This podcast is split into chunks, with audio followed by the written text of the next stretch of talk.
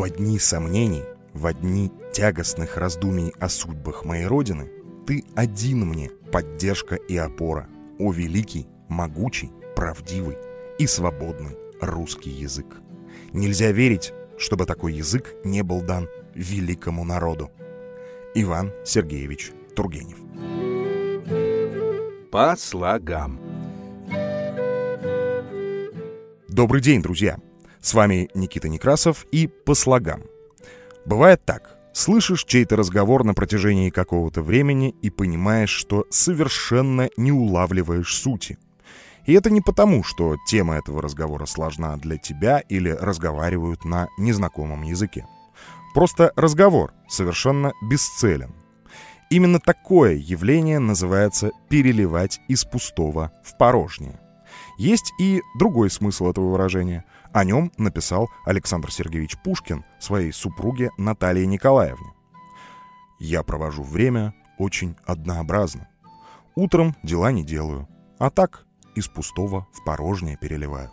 Вечером же езжу в Тригорское, роюсь в старых книгах, да орехи грызу. Ни стихов, ни прозы писать не думаю. Что же, приступим. Словарь. Если заглянуть в толковые словари, то все они сойдутся в трактовках пустого и порожнего. Их две. Первая — заниматься пустой болтовней.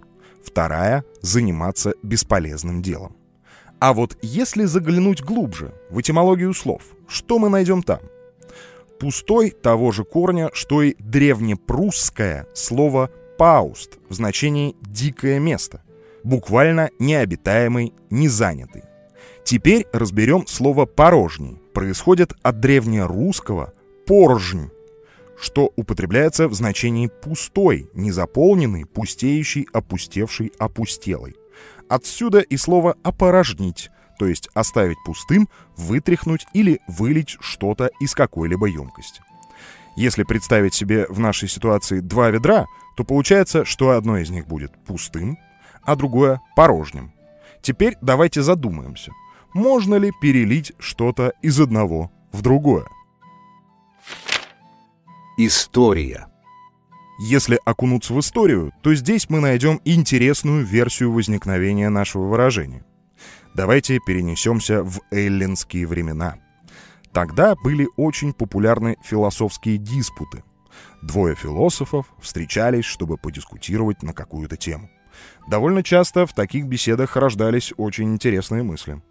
Однажды всем вам знакомый философ Демокрит услышал спор своих коллег, если можно так выразиться.